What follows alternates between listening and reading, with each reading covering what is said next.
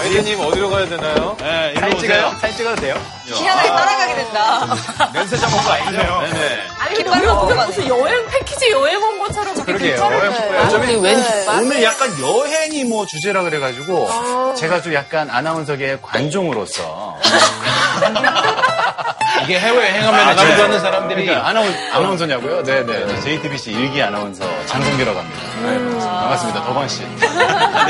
예, 아니, 조승현 작가가 사실은 네네. 이제 오래전에 잡힌 이제 강의가 있어서 아니 우리 오늘 성규 씨 외에도 지금 처음 보는 또 우리 수혜 아나운서. 벌써 넘어? 벌써 넘어가는 거예요?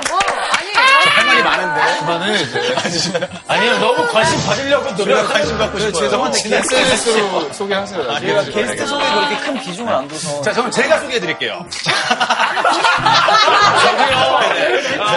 본인 알아서 할 수 있거든요. 제가 너무나도 아끼고 아직 있는. 입도 못 대셨는데.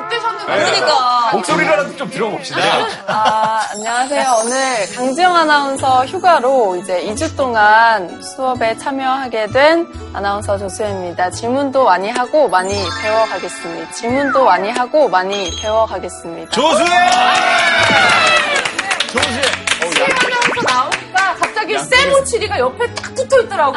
아, 저희 수준 저희. 저희가 제작 발표를 할 때 처음 뵀었는데 어, 그거에는 네. 못 뵀거든요. 제작 발표회 음. 뵀었는데 나이를 음. 여쭤보시더라고요. 어. 아, 한국 사람 가는데. 네? 아니 말을 뭐, 편하게 해야 될 거 아니에요. 아니, 말을 불편하겠다. 진경이 누나 나이 물어본 적 있어요? 아니, 없지. 충분히 예상할 수 있는 건데. 일부러 나이 몰라. 충분히 예상하세요. 아니, 못 57이도 쌤57인데 딘딘 씨가 조수혜 씨를 굉장히 애정하는 듯한 느낌 보여주셨어요. 어필 많이 했지. 강지영 네. 고정 PD입니다. 아니 근데 오늘 사실 지영 언니가 아침부터 연락이 왔더라고요. 어, 네. 잘 부탁한다고. 어. 잘 챙겨주라고. 음. 아니 본인의 신경 안 써도 지금 다들 잘 챙겨주시네요. 아, 그래요? 아, 제가 아, 가만히 있어도 네. 서로 계속 다 챙겨주시네요. 지금 본인 휴가 갈 때 아니라고. 그래요? 지영 언니 걱정 마세요. 아.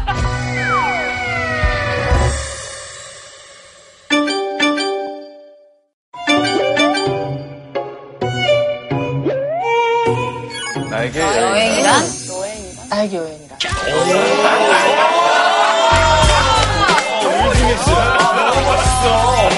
와, 와 이거 5천 개가 넘었어 지금.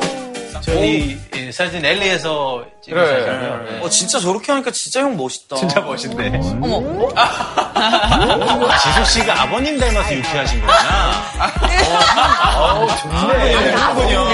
우리 되게 좋아요. 네. 화목하시네. 저희 집은 절대 술을 먹지 않습니다. 진짜요? 그냥 이렇게 술도 안 마시고. 술도 안 마시고 흥이 이렇게 폭발이 돼요. 근데 여행을 하니까 더 많이 나오더라고요. 다 오네. 표정 봐. 아, 저는 야, 연출이다. 저거는 진짜. 큰 카메라로 찍은다. 들고 있는 거 봐, 이거. 저거 연출이야. 죄송한데 연출이에요. 네. 아, 내가, 내가 연출 아니라고 한적 없죠. 누가 봐도 연출인데. 맞아, 재미가 하나도 없네. 한 70장 찍은 다음에 하나 건진 거예요. 잘했네. 아, 저 해시태그 봐봐. 아직 에스프레소를 감당하기에는 어린 나이. 저건 일상.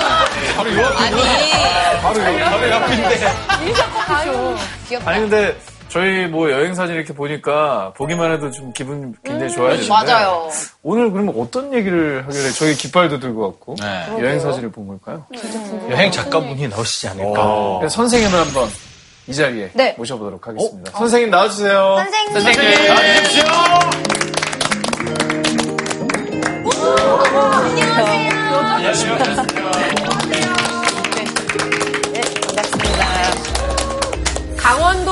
도 정선 작은 광산촌에서 자란 소녀가 국내 유일의 고전 평론가로 성장을 하니 인간의 본질을 꿰뚫는데 고전만한 것은 없다. 고전에서 현대인이 겪는 다양한 문제의 해답을 찾는 인문학계의 스타 저자이자 베스트셀러 제조기 고미숙 선생님. 너무 좀 과장이 심한 것 같네요. 아 그래요? 아, 어떤 부분이 가장 제가 그 우주 유일의 고전 평론가거든요. 어, 저보다 과장이 더 심하신 것 네. 같아요. 우주 저희가 작게 얘기해 드린 거죠. 네, 팩트. 왜냐하면 이 직업을 제가 만들었거든요. 아, 고전의 지혜를 현대인의 삶에 이렇게 연결해주는 전령사가 되겠다. 이건 너무 흥미로운 직업 아니에요? 모두가 부러워할 줄 알았는데 지금 한 15년이 되도록 어, 아무도 아무도 지원을 안 해서 네, 지금 저밖에 없어요. 그래서 이거는 좀 음, 쓸쓸한 말이고 근데 스스로 어쩌다 이런 생각하셨어요? 어쩌다 그렇게 됐냐면 중년에 제가 박사 학위를 받고 교수가 될 줄 알았는데 교수 진입이 불가능해졌어요. 그러면 이제 기리에 나오게 된 거잖아요. 그때 그거를 뭐 고등 실업자나 뭐 교포박, 교포박, 교수를 포기한 박사 막 이렇게 이제 불렀어요. 그래서 너무 좀 이름이 후져가지고 중년 백수라고 할 수도 없고 그래서 뭔가 직업이면서 어. 나의 평생의 소명이 되는 거를 하나 잡아야겠다. 뭔가를 만드셨군요. 여성 강연자는 처음이신데 어떤지 소감을 좀 듣고 싶습니다. 좀, 좀 당혹스럽고 약간 좀 쑥스러워요. 왜냐하면 제가 여성적이지가 않거든요. 이렇게 사람이 자기 성적 정체성을 늘 이, 자각하면서 살지 않아요. 여기 오니까 첫 번째 여성 출연자로 해서 아 내가 여성이구나 이렇게 이제 자각을 해요. 선생님, 근데 어디까지가 고전이라고 봐야 되는 건지 좀 아. 인생과 세계에 대한 탐구가 있고 그게 사람들에게 강한 울림을 주면 고전이에요. 지금 나온 거든 옛날에 나온 거든 상관없어요. 어. 어? 그럼요. 지금 그래요? 지금 나온 책들도 이게 인생의 울림이 있으면 그럼요. 고전이 될 수 있다라는 고전이 거. 되죠. 책 중에 시간을 가로질러 그리고 지역을 넘어서 우리나라에서 나왔는데 아프리카 사람이 읽어도 막 아, 인생이 이런 것이구나라고 느낄 수 있는 시간과 공간을 가로질러야 돼요. 우리 남자들은 어린 시절에 뭐 슬램덩크라든지 예, 예, 예. 드래곤볼이라든지 이런 만화책에 음. 큰 감명을 받고 거기에 울기도 하고 그런 친구들도 많거든요. 그 순간 고전으로 작용하는 거예요. 그 만화책도 정말 고전 고전 맞죠? 어, 고전. 근데 그게 슬램덩크 인정. 시공을 얼마나 가로지를 수 있는가는 이제 앞으로 두고 봐야죠. 아, 새로운 것이 나와서 밀려간다면 그거는 고전이 아니죠. 율시즈도 그렇고 노노, 뭐 로자, 불경, 성경 이런 시간이 아무리 흘러도 전혀 그 진리가 빛바래지 않는 거예요. 베스트셀러였다가 스테디셀러가 된 다음에도 되게 시간을 더 오랫동안 그 생명력을 가지고 있으면 고전이 되는 일종의 순차가 있는 것처럼 그 보여요. 어떤 책이 산전수전을 겪는 거예요. 그 이후에 막 이제 분석행위처럼 불태워지기도 막 불태워지기도 하고 그걸 가졌다는 이유로 사람들이 죽기도 하고 이런데 사라지진 않는 거죠. 고전의 이 정의에 대해서 어, 명쾌하게 또 고전은 그 인생과 이 세계에 대한 탐구예요. 인생의 길을 찾는 거예요. 그런데 길을 찾으려면 내가 길을 떠나야 돼요. 길 위에서 길 찾는 거예요. 그래서인지 전 세계 최고의 그 고전들이 여행기가 참 많아요. 여러분이 아는 여행기도 있을 텐데. 걸리고 어, 그렇지. 걸리버 여행. 릴리시즈. 어, 어, 그거는 최초의 그, 어. 저희가 선생님 오시기 전에 여행 얘기를 하고 있었거든요. 그 지금 말씀하신 게 고전과 여행 좀 어울리지 않을 것 같은 주제가 그렇죠. 방금 하신 말씀을 보니까 약간 뭔가 연결이 되는 것 같은데 어.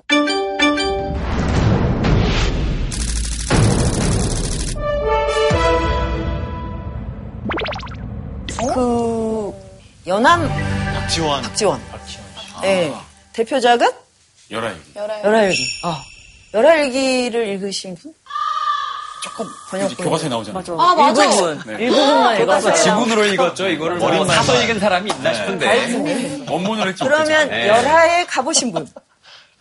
열화가 어디예요? 열화가 지면 중국인가 하시네. 청나, 청나라예요. 열 뜨거운 여름이야? 제가 이제 이게 안타까워서 사실 이 방송에 좀 되게 긴장되지만 나오겠다고 결심을 한 건데 어. 아까 걸리버 여행기 얘기했죠. 네. 그다음에 또 다른 여행기 돈키호테 알지? 음. 그리고 서유기 서유기만 해도 정말 영화로도 만들고 뭐 저기 치키치키 차카 그 뭐야 그 애니메이션. 슈퍼배우 아. 그것도 만들고 지금 막 예능도 하잖아요. 그런데 조선에서 나온 세계 최고의 여행기인 열하일기는 왜 대중에게 이게 유통이 안 될까? 열하일기는 그 여행기인데 그 여행기 안에 문명 탐사와 중국의 풍속사 그리고 여행에서 일어날 수 있는 온갖 해프닝과 에피소드 철학적인 궁극적으로 자기 구원의 구도적 여정까지 담겨 있는 여행기예요. 이런 여행기는 세계 어디에도 없어요. 유일하게. 이 모든 것의 배후에 연암의 열할기가 있다. 명문가 집안의 천재적인 문장가 벤띠라서 그런지 너무 요리조리 잘 빠져나가서 중국으로 가는 찬스가 폭우와 폭염이 막 교차되는 열하는 열광의 도가니 절대적으로 이상한 것들을 다 체험. 그러니까 이제 열할기가 절대 기문이 된 거죠. 지금의 여행은 음, 너무 경쾌하고 맞아요. 뭐랄까 간편하죠. 예, 약간 선리주의적인. 어디든 가면 즐길 준비가 돼 있고 그렇죠. 절대 위험하지 않고 돌아온다는 확신이 있고 네. 아, 확실히 예, 있죠. 물론 이제 돌아와서 카드비 좀 많이 늘겠지만 예, 그건 무서워. 네. 그래서. 보면 이제 주로 먹고 찍고 어, 맞아. 쓰고 이러고 오는 거잖아요. 네. 근데 이제 연암 시대에 1780년이니까 그때 압록강을 건넌다는 건 돌아올 수 있을까 이런 생각이 들 법한 여정이에요. 대장정이죠. 그때 당시에 여행하면 이제 목숨 걸고 약간 가야 되는. 총 여행이 돌아오면 6개월 동안 고향이나 고국 소식을 들을 수가 없어요. 어허. 여러분이 만약에 이런 여행을 한, 다면 아까처럼 그런 거만 인스타그램에 올리진 않죠. 그런 여행을 한다. 두려울 것 같아요. 어떤 거 올릴 것 같아요? 강물 앞에서 작아진 나를 발견한다. 뭐 유언장을 써놓든지 뭐, 무서워요. 뭐 하여튼 뭐 굉장히 비장한 네. 그런 마음이 들 거예요 저절로. 일단 이제 여행의 프롤로그를 한번 예, 맛보고 이제 본격적으로 어, 뭐 탐구를 해보죠. 그럼 연암이 이제 그 떠날 때 압록강을 건널 때 예. 그때 쓴 시예요 시. 한번 읽어주세요. 예. 압록강을 돌아보며 손바닥만한 외로운 성에 빛발 어지럽고 갈대 억새 망망한데 변병의 해는 어둑어둑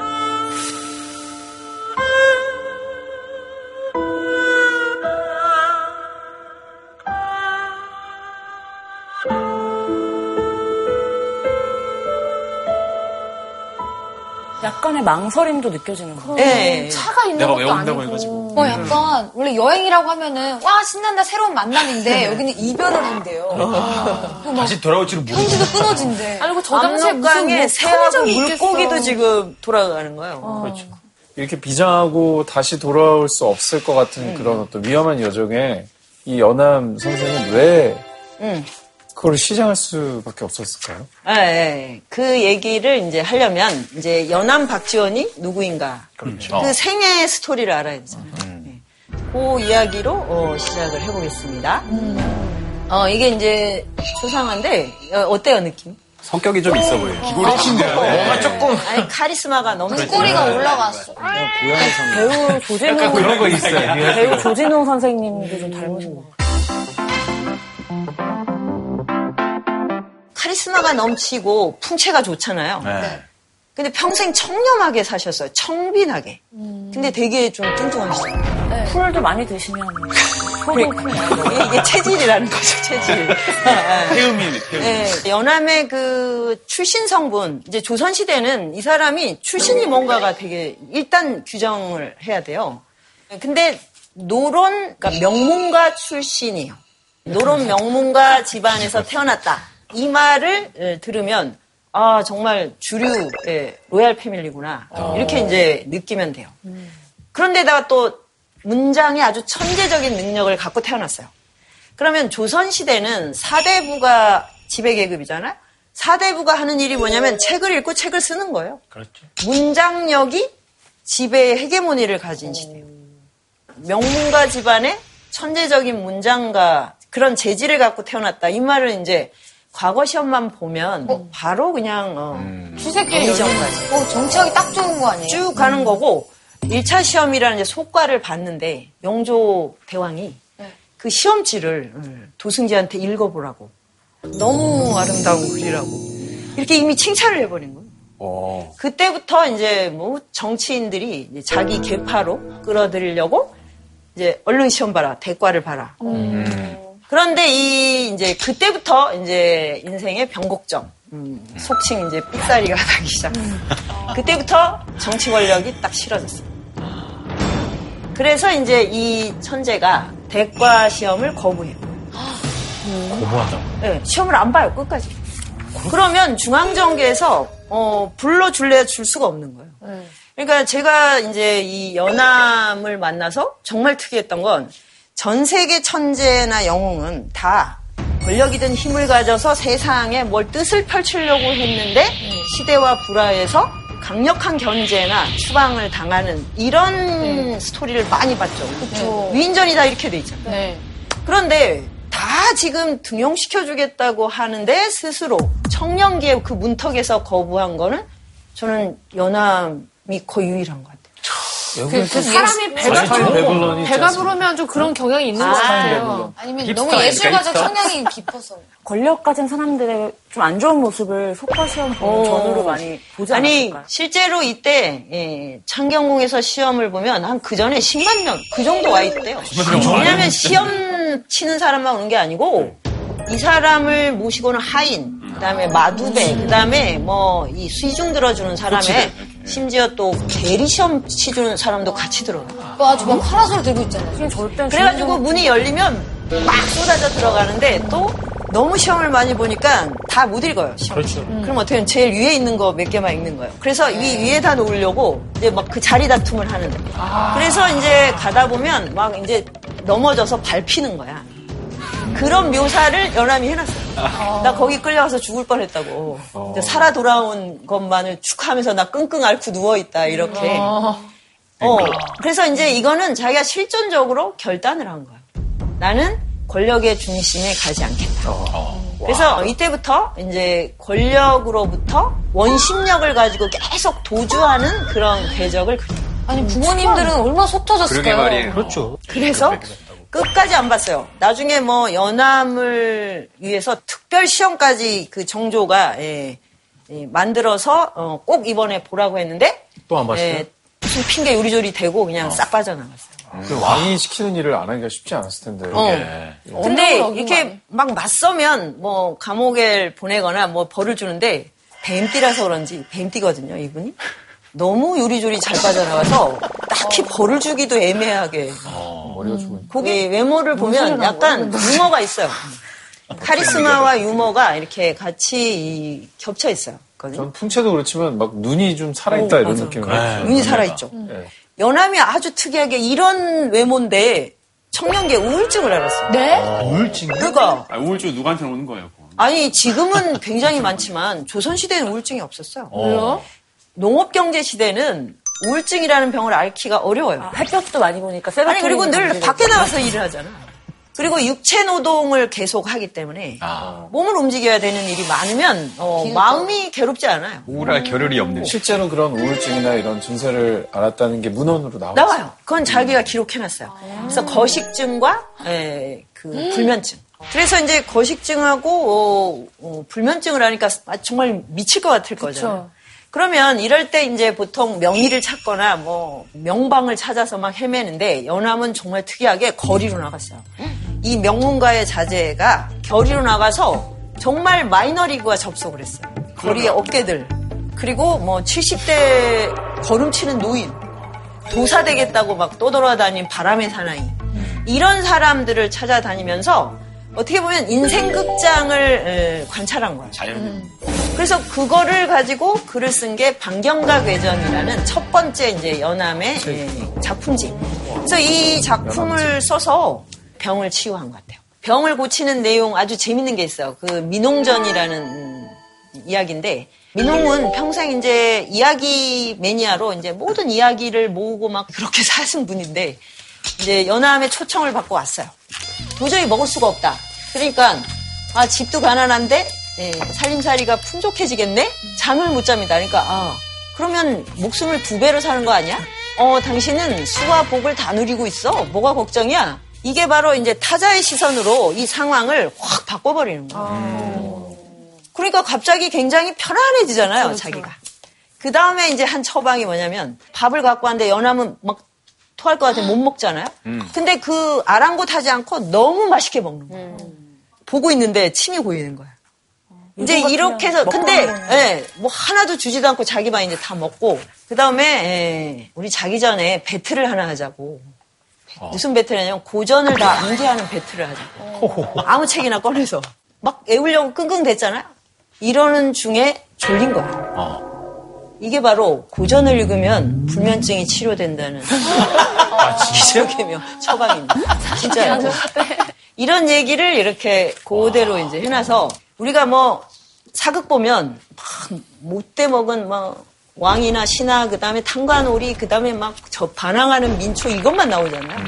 그 연암이 이 캐치한 스토리에는 정말 살아 움직이는 그 그 시대에 생동하는 그런 인정 물태가 있어요. 그래서 이때부터 아마 이제 사람들과 접속을 하고 이야기를 나누고 글을 쓰고 하는 이런 식의 어떤 삶의 패턴을 갖게 된 것 같아요. 이게 이제 연암이 갖고 있는 아주 독특한 우정의 윤리학이에요. 근데 이제 양반 사대부 집안의 자식이 과거를 포기했어요. 그러면 양반은 어, 다른 직업을 가지면 안 됩니다. 장사를 하는 순간 양반 저기 되죠. 박탈돼. 아, 진짜. 네.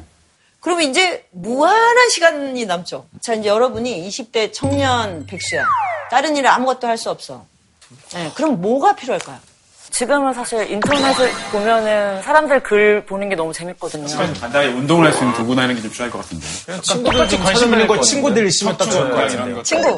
예, 그다음에 동료들 좀 모, 모아서 친구와 함께 애인. 여행하겠죠. 아, 여행. 그래서 우정과 여행이 이 청년기에는 예, 가장 중요한 수련의 예, 덕목이에요. 이불 같은 거 짊어지고 그러고 이제 뭐 어, 주유천하 하는 거예요. 팔도강산 유람하는 거죠. 돌아다니다가 묘향산 뭐 이런 데를 연암협이라는 데를 찾았어요. 개성 근처에 있는. 그걸 보고 너무 마음에 들어서 그때부터 자기 이름을 연암이라고 한 거예요. 연암은 제비바위라는 뜻이에요. 네. 옛날 분들은 이렇게 지명이 마음에 들면 그걸로 이름을 삼아요. 그 지역이 상암, 너무 마음에. 들면. 그 지역이 너무 마음에? 들면. 다 그래요. 난 혼칭인 줄 알았는데. 상암 좋다. 우리는 전혀 그런 이름을 쓰지 않죠. 그게 굉장히 다른 거예요. 일산 딘딘 선생. 네. 사실 그거. 다 그런 식이에요. 그래서 연암은 아까 그 우울증이 들었을 때도 이미 이제 나이와 뭐 신분 이런 거에 상관없이 가서 그냥 바로 어, 친구가 되는 그런 능력을 갖고 있어요. 더군다나 어, 이제 청년 백수가 된 이후에는 친구에 살고 친구에 죽는 이런 이제 삶이 펼쳐지는데 그거를 철학적으로 담론화해서 우정의 윤리학을 글에 아주 어, 화려하게 펼칩니다. 그래서 이제 연암 그러면 연암의 친구들이 동시에 사실 예, 예, 떠오르는 거예요. 뭐 홍대용 박재관은 들어봤죠? 북학파로 유명. 북학. 북학이 뭐예요? 그 청나라에 대한 좀 배워야 된다. 이런. 와, 형 멋있다. 지적으로 굉장히 한명기 교수님께 좀 강의 들었던. 아, 이전에 들었던 강의에 예, 아주 좋은 물론 이 두 분이 나온 건 아니었습니다. 응, 응. 같이 들었는데.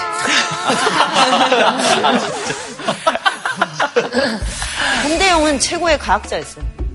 그리고 박재관은 서울이고 나이가 굉장히 어린데 진짜 절친이었어요. 그러니까 그때는 나이가 10년 뭐 한 20년 차이도 뜻이 통하면 그냥 막 절절한 우정을 나눠요. 유명해요. 요즘 너무 막 따지잖아. 말하자마자 나이가 물어보고.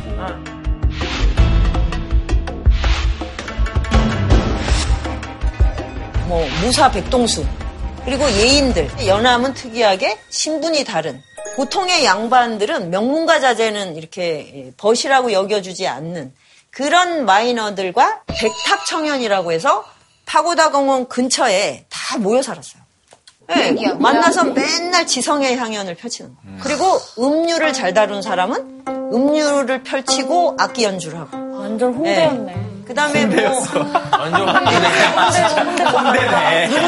버스킹하고 어, 어. 버스킹하고. 그러니까 뭐 약간 그 알쓸 신자 모임 같은 거 아니에요? 과학자도 있고 뭐.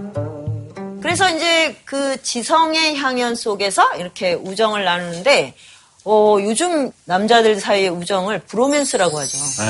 나눠준 책이 있을 거예요.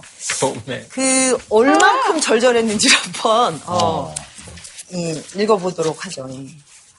이게 이제 이 친구 중에 예, 이덕무라는 친구인데 이 친구의 별명은 책에 미친 바보예요. 책만 읽- 읽는 일을 너무너무 좋아했던 그런 어, 이 사람이 우정에 대해서 쓴 글이거든요. 음, 누가 이 감정을 담아가지고 한번 우리 또 장성규 아나운서. 어, 감사합니다.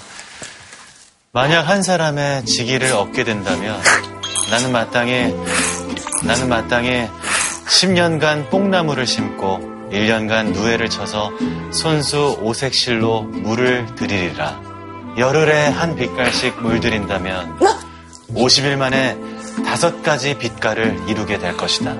이를 따뜻한 봄볕에 쬐어 말린 뒤 여린 아내를 시켜 100번 단련한 금침을 가지고서 내 친구의 얼굴을 수놓게 하여 귀한 비단으로 장식하고 고옥으로 축을 만들어 아마득히 높은 산과 양양이 흘러가는 강물 그 사이에다 이를 펼쳐놓고 서로 마주보며 말없이 있다가 날이 뉘어대지면 품에 안고서 돌아오리라. 오, 너무 느끼하게. 너무 느끼했어 진짜. 이렇게 뺀질뺀질하지. 와, 진짜 게 진짜. 감정 이입하다 보니까 어떤, 네. 어떤 내용인 것 같아요? 확실히 그 읽었잖아요. 제가 내용에는 주목하지 못했어요. 네, 내용은 상대적으로 풀면 리딩에 집중해가지고. 아, 예. 그 친구에 대한 그리움, 그다음에 친구와의 관계가 얼마나 정서적으로 밀접한가를 낭만적이고 시적으로 표현된 그런 문장이에요. 이제 연암 그룹에서 이제 이런 글이 나왔으니까 연암 그룹 전체가 이 감정을 공유했다는 거죠. 이게 바로 이제 우정인데 이 우정에는 뭐가 있어야 되냐면 지성이 있어야 돼요. 그래서 우정과 지성이 결합돼야 이게 새로운 윤리가 돼요. 그냥 우정인데 이해관계를 얽히면 그거는 이제 나중에 예, 뭐 먹튀거나 뭐 사기를 치게 되겠죠. 먹튀. 네. 먹튀. 지성이 없는 우정은 우정이 아닙니까? 네, 우정이 아니죠. 왜요? 네. 그거는 그냥 내 편이 되죠 이거거든요. 나를 진리로 이끌어주는 존재가 스승이면서 친구인 거예요. 그래서 동양 사상에서는 사우, 스승과 친구는 하나다. 친구인데 내가 배울 만한 어, 가르침이 있는가? 스승인데 스승 앞에 가서 내가 정말 나의 그 깊은 속내까지 다 털어놓을 수 있는가? 이런 관계가 인간이 태어나서 죽을 때까지 맺을 수 있는 최고의 관계예요.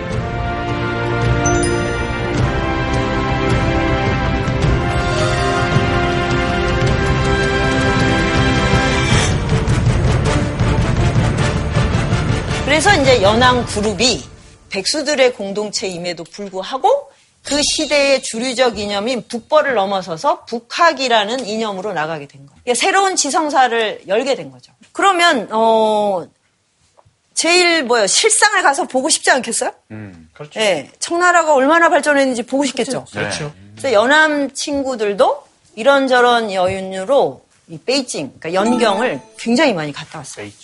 아까 홍대용, 박재가, 이동우 다. 연암에게 이제 그 이야기를 생생하게 중계방송을. 그래서 이제 계속 듣기만 하는 거예요, 연암은. 들으면서 자기 사상을 성숙시켜서 40대면 그 문장이나 사유가 아주 무르익었을 때 그때 아주 어, 운명처럼 중국으로 가는 찬스가 온 거예요. 그러니까 이거는 정말 있을 수 없는 일인데 일어난 거예요. 어, 그것도 집안 백인데 이때 건륭황제 70세 생일. 그걸 만수절이라고 해요. 이 아버지가 옹정제고 그 아버지가 강희제인데 강희제가 중국 황제 중에 가장 great한 great 대제. 그 손자가 강희제랑 거의 비슷했어요. 그 생일 축하 행사가 열리는데 이거는 지금으로 치면 월드컵, 어, 올림픽, 엑스포 다 합친 것보다 더 센 거예요. 전 세계 중심 제국이잖아요. 그러면 조공을 가지고 뭐 만대 이상의 수레가 네, 달려가는 거예요. 그래서 이제 여기도 사절단을 꾸려야 되잖아요. 어, 그래서 사절 단장이 연암의 네, 삼종 형이었어요.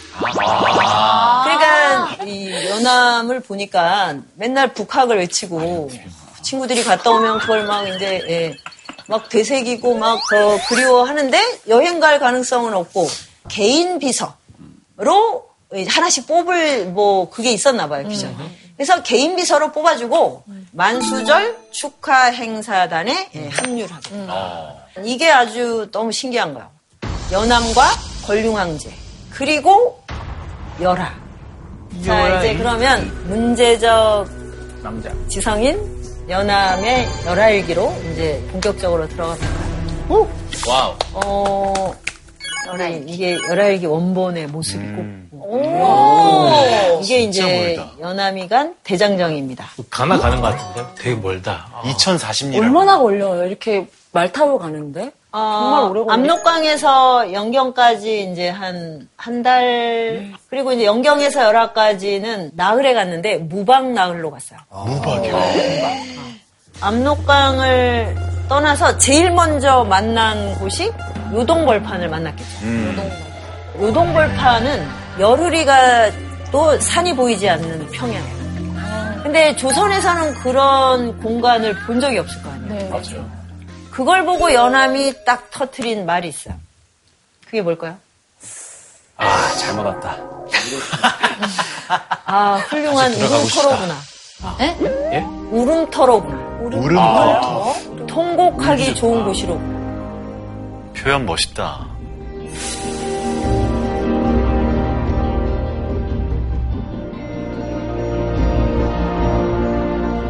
올라갔을 때 소리 지르고 싶은 마음이랑 비슷할까요? 저는 약간 봤는데 보통 우리는 산이 많으니까 어디 소리를 지르면 돌아오잖아요 메아리가 여기는 메아리가 안 돌아올 것 같아요 그래서? 음향적으로 봤을 때 그래서 돌아오라고 소리 우는 거야. 그러니까 이제 정말 내 목소리를 거니까. 듣지 않고 온전히 내 울음소리를 뱉을 수 있는 공간이다 이렇게 느끼지 않았을까 그러니까 이게 연암체의 핵심인 역설이에요.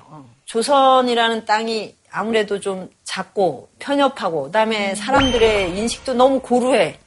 그런 데서 이제 처음 중원을 갔는데 와 이런 이런 시공이 있다니.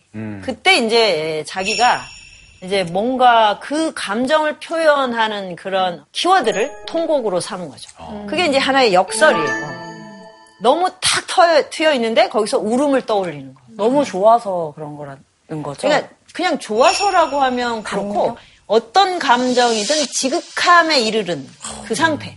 그래서 그 다음에 하나 이제 더 논거로 튼게 깐난아기가 왜 우는지 아냐고 태어나서 그렇게 질문했어요. 그러면 여러분은 뭐라고 대답하겠어요? 아, 저도 이게 옛날부터 신기했는데 깐난쟁이가 세상에 태어나서 막 껄껄껄껄 왜 웃질 않고 막 울지?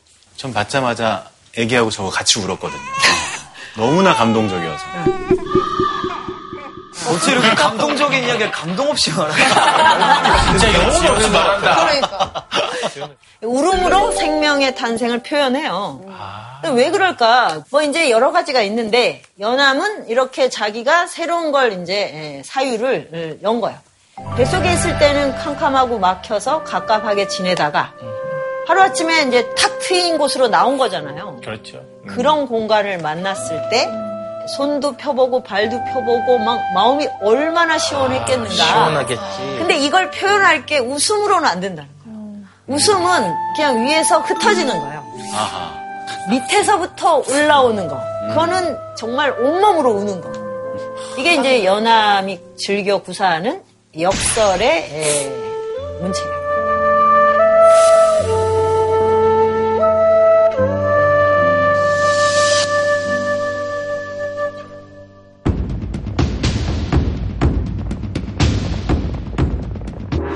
목적지는 영경이에요, 영경. 그래서 이제 영경까지 한 뭐 2천이 되니까 이제 그걸 가는데 폭우가 아, 막 어마어마하게 온 거예요. 어, 지금도 중국 홍수하면 뭐 규모가 끔찍하죠.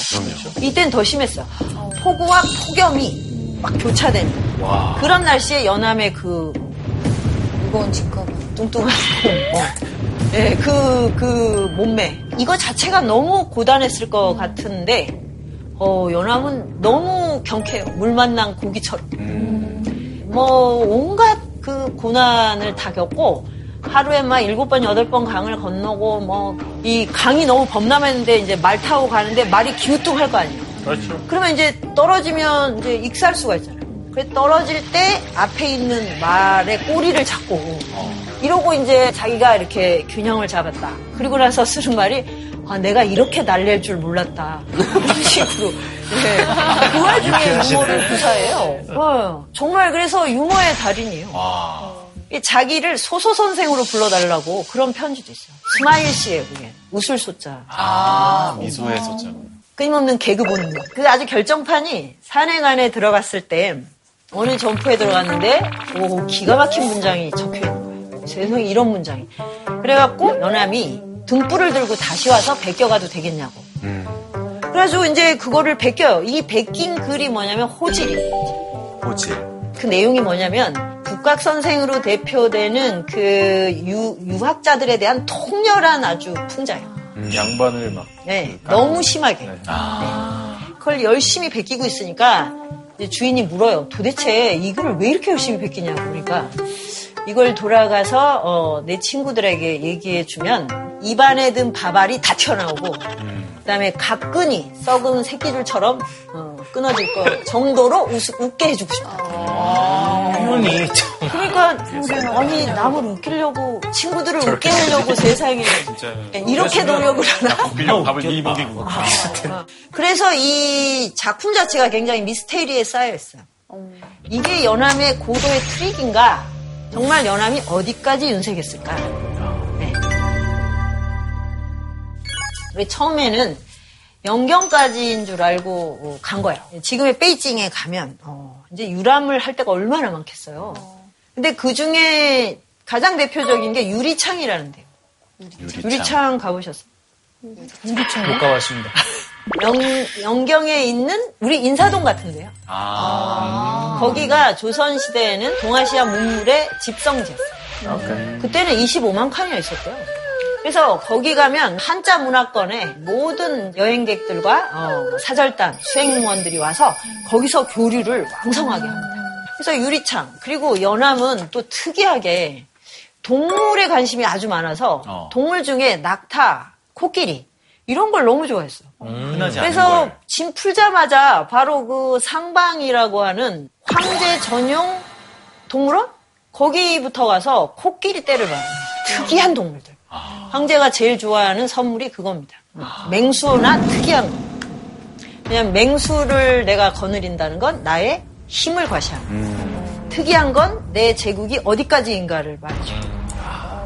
이제 그런 거를 다 영경 유람할 막 계획을 엄청나게 세워놨죠. 얼마나 그러니까 하고 싶은 게 많겠어요. 여기서 이제 극적인 변곡점이 일어나는 거죠. 객관에서 다 이렇게 예, 쉬고 있는데 특히 이게 왜 이런지 몰라요. 무협지처럼 황제가 보낸 예, 특별 어, 식사들은 왜 밤에 꼭 등장하죠. 음? 낮에 와도 되는데 왜 꼭 밤에 올까? 저는 그게 너무 신기해요. 그래서 자고 있는데 갑자기 이제 물 끓듯이 끓는 거예요. 뭐가 뭐가 온 거야. 어? 황제 그 호위무사를 보냈는데 당장 조선 사신단을 예, 열하로 불러들여요. 그러니까 파티가 시작되기 전에 도착하도록 일정까지 딱. 그 얘기를 딱 하고 바로 말을 타고 쉥 가버렸어. 그러니까, 그러니까 짠 이제. 난리가 난 거죠. 이제 황제의 명령이면 산천 종목이 떠는데 말 하나 보내주고.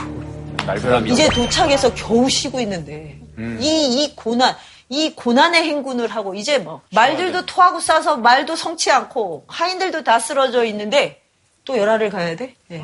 근데 그 와중에 그 연함은 같이 자던 어, 일행들이 일어나서 무슨 일이냐고 그러니까 아 글쎄 황제가 자금성을 비워서 몽고 기병 10만 명이 쳐들어왔대 이렇게 말한 거예요.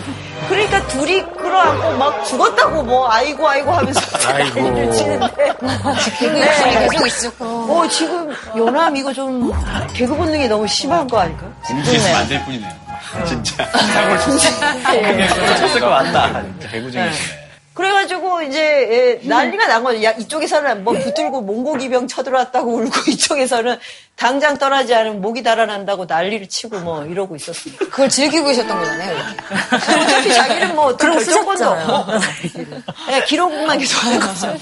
아, 본인은 안 가도 되는 거예요. 뭐 공식 수행 업무가 없으니까. 아 그래가지고 이걸 갈까 말까 고민을 하는데 조선인은 이 고북구 장성을 넘은 적이 없어요. 처음 가. 그래서 이거를 놓치긴 너무 아깝죠.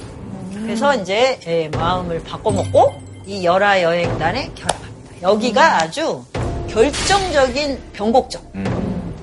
선생님, 근데 지금까지 선생님의 말씀을 들어보면 너무 재밌거든요? 진심입니까? 재밌어요. 네, 진짜 재밌어요. 너무 정말 신기한 캐릭터신 것 같아요. 근데 왜 이 드라마로 만들어질 것도 한데 드라마도 안 나오지 않았나요?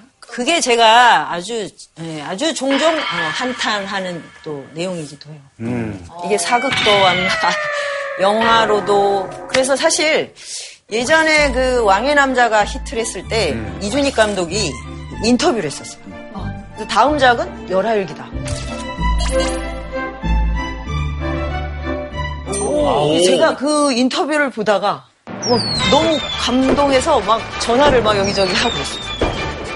근데 이준익 감독이 그 다음에 만든 게 평양성을 만든 평양성. 네. 왜 그럴까요? 그래서 그때 다른 루트로 이제 만난 적이 있어, 있었는데, 뭐, 여행기라 뭐, 제작비가 너무 들고, 뭐, 어쩌고. 그리고 그 다음에 요 시대와 관련된서 만든 게 사도거든요. 아. 그러니까 요, 요 시대거든요. 딱 18세기. 영조 정도. 하, 그래서, 아, 이준익 감독도 음, 버렸구나. 음. 그럼 선생님이 만약에 가- 뭐 뭔가를 만드신다 그러면 연암의 역할을 현재 이- 우리나라의 배우 중에서 누가 좀 맡으면 참 잘 어울리겠다 처음. 아, 영화로 만들어진다고 할 때, 네. 어, 그 사람이 좋겠다 하는 분이 있어요. 네. 어, 좀 너무 좀 닮기도 했어요. 어? 닮았어요? 하정우 씨. 조진웅 씨. 조진웅 씨는 진짜. 연암을 그 표현하려면 이렇게 고 도의 비장함하고 그 다음에 너무 경쾌한 어린애 같은 장난기. 그러면서 아주 지성의 촌철살인하고 그냥 걸막 개그를 같이 하는 이런 거를 같이 할 수 있어요. 누구죠?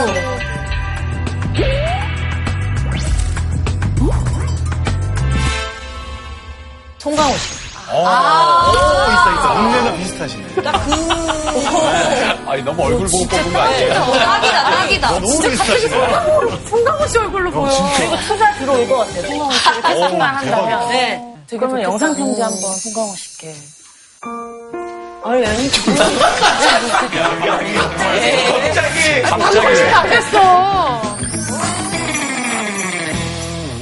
그래서 이제 열하를 가게 됐기 때문에 이 여행기가 연행록이 아니라 열하일기가 됩니다. 그래서 가는데 문제는 예, 폭우와 폭염은 여전한데 무광나흘로 가야 됩니다. 약속을 너무 받, 받게 알려주셨네요. 그러니까 황제 축하 퍼레이드가 펼쳐지기 와, 전에 와야 거기에 참여를 하잖아요. 그러니까 뭐 이거는 얄짤없이 가야 되는데 그래서 뭐 전부 다말 위에서 어, 잠꼬대로 대화를 해요. 말도 지금 4일간 못 자고 계속 하잖아요.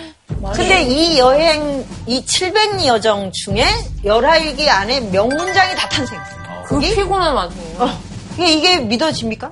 이제 마지막 코스가 뭐냐면 하룻밤에 아홉 번 강을 건너는 코스가 등장합니다. 이걸 건너면 이제 열하예요. 뭐 이, 이제는 이제 약간 배고프고 잠을 못 잤어 정도가 아니라 아 잘못하면 죽을 수도 있구나 이런 상황에 직면한 거예요. 그때 이제 예, 이런 문장이 떠올랐다는 참 정말 이걸 생각하면 굉장히 어이가 없어요 사실. 나는 이제야 도를 알았다. 그러니까 이제 생- 죽음이 코앞에 와 있는 거예요 마음이 텅 비어 고요한 사람은 귀와 눈이 누가 되지 않고 눈과 귀만 믿는 자는 보고 듣는 것이 자세하면 자세할수록 더더욱 병통이 된다는 것을. 그러니까 뭐요? 귀와 눈을 믿으면 이 물소리랑 이 파도를 보면 뭐 바로 그냥 이 휩쓸려가게 된 거예요. 그래서 귀와 눈이 누가 된다. 나에게 엄청난 장애가 된다는 걸 깨달은 거예요. 한 번 떨어지면 그대로 가물이다. 네. 이제 그런 상황인데 이때 마음의 대회전이 일어나요. 그땐 물을 땅이라 생각하고 물을 옷이라 생각하고 물을 내 몸이라 생각하고 물을 내 마음이라 생각하리라. 그렇게 한 번 떨어질 각오를 하자 마침내 내기에는 강물 소리가 들리지 않았다. 그래서 아홉 번이나 강을 건넜지만 아무 근심 없이 자리에서 앉았다 누웠다 그야말로 자유자재한 경지. 자기 구원, 구도의 여정을 음, 보여주는 장면이에요. 그러니까 죽음에 직면했을 때 자기가 한 공부로 이제 마음에 큰 깨달음이 오는 거죠. 물을 옷이라 생각하고 몸이라 생각하고 마음이라 생각하고 그래서 물과 나 사이의 경계가 사라지는 그런 걸 체험을 하는 거 죠. 이게 바로 내 이제 도를 알았다. 아, 이런 그러니까- 극도의 상황에 처해 있으면 무서워, 무서워, 무서워로 다 그냥 도배될 것 같은데 이걸 너무 아름답게 표현했다는 것 자체가 그러니까 이게 진짜- 이제 지성과 글쓰기의 힘인 거죠. 그것이 이 순간에 이토록 이 사람을 자유롭게 해준 거야. 어. 그래서 이제 도착을 했더니 열화는 그래서 열광의 도가니였던 거야. 엿새 동안 여, 열화를 물 만난 고기처럼 막 그냥 예. 얼마나 재밌었겠어. 맞아. 그러니까 이 살아서 기이한 거, 절대적으로 이상한 것들을 다 체험한. 이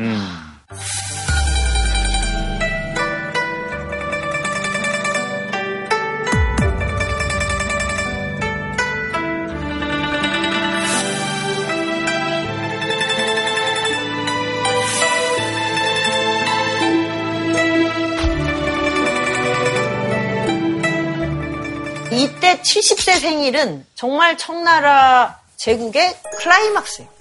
그러면서 이제 곧 저물어가는 시기로 가는 그 시점에 딱 연암이 간 거예요. 그래서 이제 뭐 티베트 법왕도 보고 갑자기 웬 티베트 불교? 그래서 그거를 또 다 채집을 해요. 그리고 어, 눈앞에서 코끼리가 지나가는 걸 본 거예요. 그동안은 이제 거기 가선 상방에서 봤는데 이때로 두 마리가 지나가는데 뭐 이 감격이 말도 못해요. 이 귀가 이렇게 펄럭거리는데 풍우가 어. 이쪽으로 지금으로 치면 이렇게 허리케인이 움직이는 것 같은 이 귀는 구름을 들이운 듯하고 눈은 초승달 같으며 두 개의 어금니 크기는 두 아름이나 되고 키는 한 장 남짓이나 되었다. 코는 어금니보다 길어서 자벌레처럼 구부렸다 폈다 하며 군뱅이처럼 구부러지기도 한다.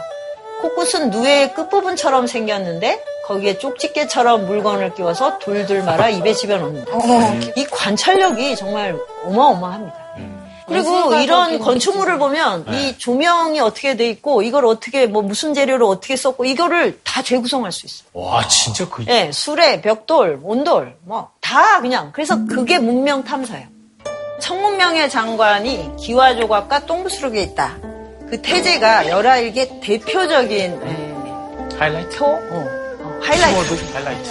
헤드라인. 그래서 그거를 헤드라인. 그 교과서에 이렇게 그것만 딱 나올걸요. 네, 맞아요. 네, 그건 그래서 이 대목은 들어봤어요. 되게 많이 네. 나오고 이용 후생이나 뭐 실학 이런 것을 증명하는 걸로 어, 굉장히 많이 회자가 되는데 근데 실 내용이 내용은 사실 그 깊이 있게 접근은 안 해요. 기와조각과 똥부스러기가 청나라의 장관이다. 이게 무슨 뜻이에요? 그, 조각과 그 사회 뭐 디테일이라든가 좀 완성된 수준이라는 게 뭐 되게 거대하고 멋진 부분이 아니라 아. 사소한 데서 알 수 있다는 그런 내용 아닙니까? 원래 그 건강이나 이런 거 보려면은 그 왕도 어, 맞아. 변을 똥 맛보고. 보고서 맞아. 이제 판단을 하잖아요. 그런 것처럼 뭔가 그냥 있는 말인데도 똥이 너무 이쁜 거예요. 아 얘가 잘 먹고, 지- 잘 먹고 지내는구나. 그런 생각하는 오, 거예요. 굉장히 특이하긴 한데 여기 답은 아니야. 그러니까 연암이 문명 탐사를 하는 게 기본 목적이잖아요. 네. 어, 중국 청나라 문명이 얼마나 예, 고도로 발전했을까. 그러면 가서 이렇게 화려한 스펙타클을 보죠. 근데 그게 거기 사는 사람들의 삶은 아니잖아. 음. 연암이 눈여겨본 건 뭐냐면 이 버려진 기와 조각을 이게 이제 막 이렇게 기와가 부서진 거 그걸 하나도 버리지 않고 이걸 갖고 정원의 무늬를 만드는 걸 본 거예 요. 그래서 아, 깨진 거를 연결하니까 뭐 물결 무늬도 되고 어, 둥근 고리 모양도 되고. 그 다음에 이제 그때는 다 어, 교통수단이 저거잖아요. 말, 그 말. 말로 이동을 하니까. 근데 말이 계속 이제 말똥을 쌀 거 아니에요. 그러면 이제 삼태기로 따라가면서 계속 말똥을 받아요. 말똥을 받아서 이거를 잘 이제 계속 모아놓으면 이게 돈대나 축대가 되는 거예요. 건축물이 되는 거예요. 그렇게 딱딱해요, 굳으면? 네. 그러니까 왜냐하면 마르면 지푸라, 지푸라기를 먹기 때문에 그러네. 그걸로 아프리카에서는 집도 지어요. 그렇죠. 그러네, 그러네. 그러니까 이게 완벽한 리사이클링 현장이에요. 그러니까 약간 기술력이 놀란 거네요. 평범한 서민이 이렇게 가장 그 버려진 네, 쓰레기들을 모아서 자기 삶을 꾸민다는 거는 이 시대가 태평천하라는 거예요. 연하면 이걸 깨뚫어 본 거예요. 그러니까 황제들이 그냥 막 대형 건축물 짓고 막 그렇게 해서 막 만리장성으로 몰아치고 하면 제국은 번성해도 백성들은 너무 피폐해지죠. 그런데 백성들이 너무 자기 삶에 만족하는 거야. 그런 것 때문에 질투심이 나서 돌아갈까 이런 생각까지 했어요. 연암이. 내가 평생 질투라고는 안 했는데 도대체 이게 무슨 무슨 심보냐 이렇게 자기를 다스리고 다시 여행을 하는 장면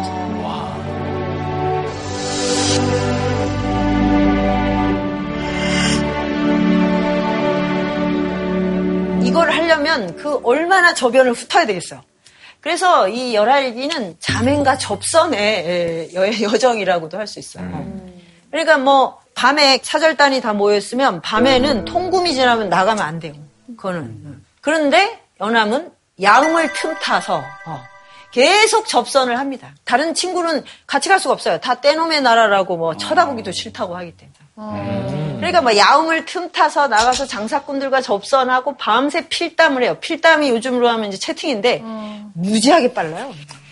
이 가느다란 붓으로 쓰면 뭐 한무더기가 그냥 그대로. 그런데 이제 그 하- 한족 선비들을 만나면 한족이니까 만주족의 검열을 받잖아요. 그러니까 막 대화하다가 명나라를 상징하는 단어가 나오면 촛불에 확 태워요. 그리고 먹어버려요, 찢어서. 막 이런 막 그 긴장이 넘치는데 상대방의 마음을 열고 이야기를 나누는 그런 일서부터 이제 온갖 이제 에피소드가 있는데 아주 그 중에 앞거는 판첸나마 대소동이에요. 아까 이제 얘기한 티베트 법왕을 모셔왔다고 했잖아요. 네.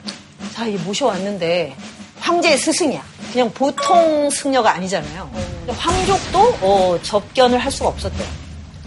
근데 황제가 아, 세상에 조선 사신단을 너무 사랑한 나머지 접견할 기회를 준 거야. 근데 왜 조선 사신단을 그렇게 사랑했어요?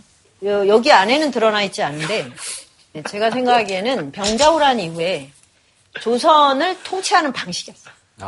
이 나라는 예의를 엄청 주시하니까 극진하게 예우를 하면 위험하지 않을 것이다. 아, 외교. 네. 그런 게 뭐 있었던 것 같은데 아무튼 그래서 이제 난리가 난 거예요. 왜? 조선 사신단으로는 받아들일 수가 없어요. 떼놈이니까. 아니 조선은 불교가 이단인데 아, 중국 불교 다니고 밀교의 법왕 앞에 가서 머리를 숙이라고? 이거는 정치적으로 큰 문제입니다.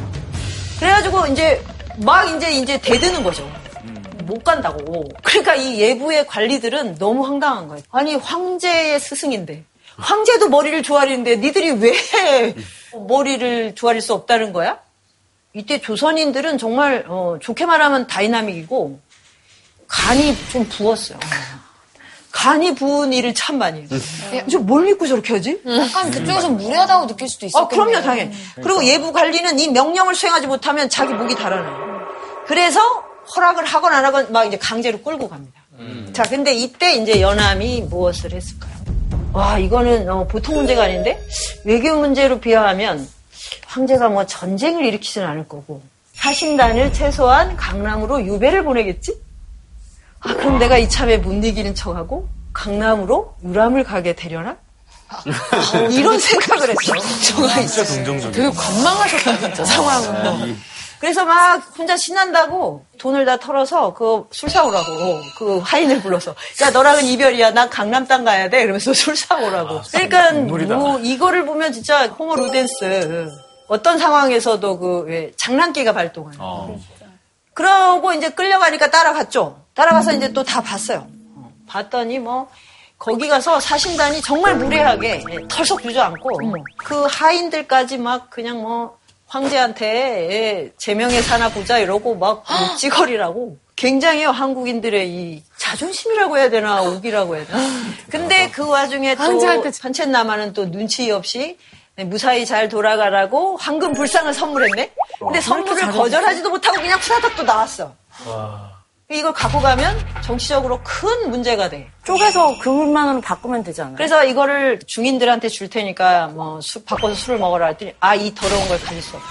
하인들한테 준다 해도 우리도 이, 이 떼놈 그런 오랑캐가 주는 거 받을 수 없다. 자존심. 엄청나죠. 그래서 기계다. 압록강에 갖다 빠뜨리자. 묻자. 뭐 이런 아이디어가 아, 진짜. 막 떠오르고 있는 이런 얘기를 하는 중에 황제의 스파이가 그걸 딱 목격을 했어요. 황제가 엄청 불쾌했겠죠. 그래서 사실 자기 생일 파티니까 뭐 큰 벌을 주기는 그렇고 딱 한마디 했어요. 그 나라는 얘를 아는데 사신다는 얘가 없구만. 그 말이 떨어지자마자 와서 짐 싸서 빨리 가라고. 그래갖고 엿새 만에 후다다다닥 이렇게 짐을 싸서 어, 돌아가는데 뭐 온갖 푸대접을 다 받습니다. 그러나 이때는 무박 나흘이 아니기 때문에 돌아올 때 아주 유람을 어, 연암은 또 아주 잘 유쾌하게 했죠. 이런 게 이제 그러니까 연암이 이 여행을 어떻게 했는지 감이 좀 잡히나요?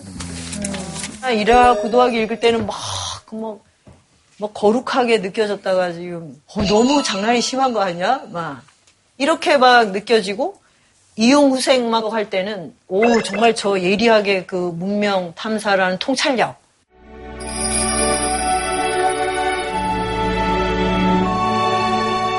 그러니까 이, 이 다채로운 어떤 문체와 아, 내용.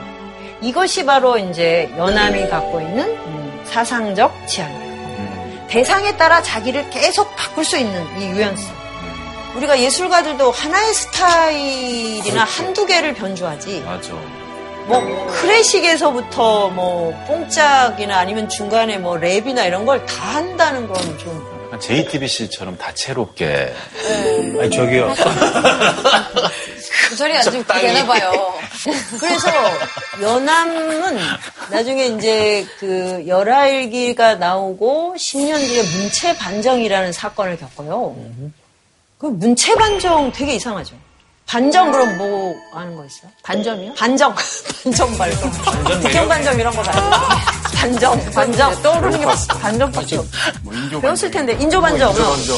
중종 반정 네. 연산군을 이 폭군이잖아요. 연산군 무너져서 바로 잡는 걸 중종 반정. 그 다음에 광해군. 광해군을 무너뜨린 게 인조 반정. 다 정치적 쿠데타죠. 쿠데타인데 성공했기 때문에 반정. 올바른 대로 돌아간다. 문체 반정은 문체를 올바른 대로 돌린다잖아요. 음. 이런 건 참 듣도 보도 못한 걸 텐데 전 세계에도 사실 없어. 우리가 내용이 저항적이다, 반역적이다. 이거는 뭐 바로 그냥 어, 데려다 공문을 하면 되지 않습니까? 음. 그 문체는 스타일이잖아. 그렇죠. 쓰는 스타일이. 문체 스타일을 가지고 어, 왕이 직접 나선 거예요. 정조가 문체가 잘못된 사람들을 뽑아내서 벌을 주고 반성문을 하루에 막 열 편씩 쓰게 합니다. 이 모든 것의 배후에 연암의 열할기가 있다라고 배후를 콕 찍어버렸어요. 문체의 기준이 뭐길래 문체가 잘못됐다고 문체가 그러니까 뭐냐면 그때는 아, 네. 써야 하는 문체가 딱 정했어요. 고문이라는 거예요. 고문. 중국의 고대 문체. 중- 완성됐다는 거예요. 이거. 그 문체를 계속 연습하고 재생산해야 돼. 고대에 나온 뭐 음악이 있다 그러면 그걸로 계속 음악을 해야 돼. 이런 거나 비슷한 거예요. 그 약간 문체까지도 권력을 쥐고 싶었던 아니, 건가요? 그게 아니라 그래야 권력 유지가 돼요. 왜냐면 사대부가 평생 고문 연습하느라고 길들여지잖아요. 근데 이 시대에 연암이 있었다면 저 반대편에 다산이 있었던 거예요. 아. 그러니까 이 시대에는 영조 정조의 시대이기도 하고 연암과 다산의 시대이기도 해요. 다산 정약용을 모르는 한국인은 없죠. 없죠. 저희 표준에 맞는 그 체가 이제 다산 정약용의 문체였던 건가요? 아, 그렇죠. 전통적인 규범에 맞게 아주 장중하게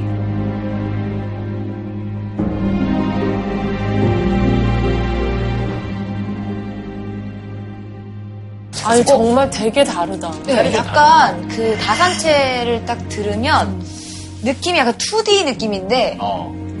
이게 내 연암체를 들으면 뭔가 3D, 4D 같은 어. 6D. 예, 약간 현장이 펼쳐지는 것 같은 느낌인 것 같아요. 근데 외적으로만 뵀을 때는 오히려 다산 정약용 선생께서 더 감수성이 풍부할 것 같고. 그래요? 네. 다산 선생은 왜, 왜? 뭔가 강직할 왜? 것 같고. 눈빛이 그 네, 눈빛이 진짜 그렇죠. 외모는 그래. 다산 정약용 선생님은 눈에 약간 부드러워. 사슴 같은 느낌이 있잖아요.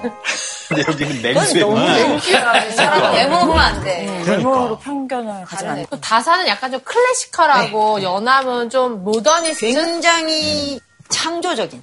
그래서 이제 연암의 문체는 법고 창신이라고 해요. 이 연암체를 설명할 때 굉장히 떠오르는 현장이 하나 있는데 이 연암체를 설명할 때 굉장히 떠오르는 현장이 하나 있는데 1992년에 서태지와 아이들이 난 알아요. 그 작품을 냈을 때. 너무 충격이었어요 그 노래가. 왜 충격이었을까요? 너무 연함체예요. 그렇긴 하죠. 기존과 너무 그 스타일이 전까지만 해도 그런 노래가 전혀 없었어요. 없었지. 새로우니까. 그 전까지만 막 돌아와요 부산항에 막 이러고 진짜 약간 그랬는데 갑자기 아니, 난 그- 아요 막. 서태지 이후로 바뀌어버렸어요. 네, 완전히 그 맞아. 이전으로 돌아갈 수가 없게 됐죠. 맞아요. 그게 이제 감수성을 해체하고 변형하는 거거든요. 그때부터 사람들은 이제 굉장히 감정하고 어, 감정을 표현하는 방식이 상상할 수 없게 늘어난 거예요. 열하일기가 이 모든 배우에 있다라고 말했을 때 정조도 사실 너무 재밌게 읽지 않았을까 싶어요. 그러니까 한 10년 뒤에 갑자기 그걸 꺼내 든 거거든요. 그 엄청 인상 깊었나 봐요. 네. 10년 지나서 그럴 정도. 그러니까 그거는 뭐냐면 이 이런 문장을 쓸 수 있는 인재를 옆에 두고 싶을 거 아니에요. 그렇죠. 왕의 입장에서는 그렇지 않겠어요? 얼마나 탐나겠어요. 열하일기 때문에 문풍이 이렇게 예, 망가졌다. 그거 한 다음에 그 다음에 이제 당근을 줬어요. 어. 반성문을 잘 쓰면 내가 높이 등용하겠다. 연함이 어떻게 했을까요? 안 썼을 것 같아요. 고집이 좀 센 편이라서. 고집이라거나 뭐 그냥 뭐 그것도 자신이 게을르고 뭐 그다음에 문서 관리를 잘못해서 열알기가 퍼지고 뭐 이런 막 굉장히 엉뚱한 얘기를 하면서 싹 빠져나갔어요. 반성문도 안 쓰고 근데 왕한테 뭐 너무 죄송하다는 말은 막 해서 뭐라고 그 뒤에 뭐라고 하기도 난감하게. 예, 정말 그 얄밉다. 약간 얄미운데요. 나중에 연암이 그 궁중에 들어간 일이 있었어요. 그랬더니 정조가 너 문체를 고쳤냐? 라고 물어봤어요. 또? 그래서 이제 연암이 뭐 방송하옵니다 뭐 이랬겠죠. 그랬더니 내가 글감을 줄 테니까 이걸 그 고문체로 써봐. 그래가지고 어, 쓴 글이 있는데 그 글이 가장 인기가 없어요. 연암 글. 제가 얘기해도 잘 모르실 거예요. 그러니까 정조도 집요하고 어, 연암도 너무 미꾸라지처럼 빠져나가고 이제 이런 어, 관계를 보여주는데 권력의 이 장안에 예, 호획되지 않았기 때문에 연암이 18세기 지성사를 이만큼 끌어올린 거죠.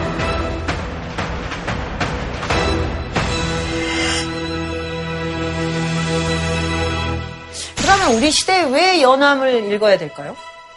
21세기. 왜 우리 시대에 이걸 읽어야 될까? 이게 중요해요. 제가 고전평론가는 고전의 지혜를 지금 여기에 현실에 옮긴다고 했죠. 아하. 이용생의 궁극적 목적은 인간의 자유라는 거. 근데 그 자유의 표현이 바로 이 연암이 열알기에서 보여준 이 유목적 사회예요. 그걸 이제 요즘 언어로 하면 노마디즘이죠. 그러니까 노마디즘은 어떤 규정된 가치에 매이지 않는 거예요. 그런데 그 모든 걸 다 활용하는 거예요. 길 위에 나와서 인생에 대한 길을 물어야 돼요. 그 길을 물을 때 내가 고정된 통념을 갖고 있으면 벗어나질 못해요. 똑같은 얘기를 반복해요. 그래서 시공의 조건에 따라서 나를 끊임없이 변형할 수 있는 그런 유동하는 존재. 그 길에 이제 열하일기가 좋은 메신저 겸 내비게이션이 될 수 있다고 저는 생각합니다. 예.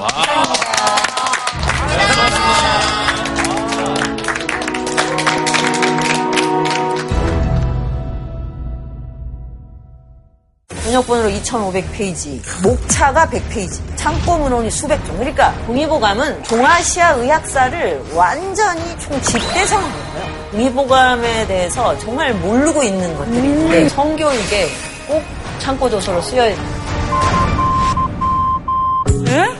차이나는 클래스 몇 세 등급이에요? 전란 중에 이거를 하게 된 거예요. 피난 가면서 애가 우잖아요. 울음을 멈추게 하는 방법. 어떻게 했대요? 밥을 먹지 않고 살아남는 방법. 사람들의 삶과 이야기 같은 거다 들어있는. 우리는 왜 동의보감을 이렇게 자랑하면서 동의보감에 담긴 지혜와 비전은 배울 생각을 안 했을까?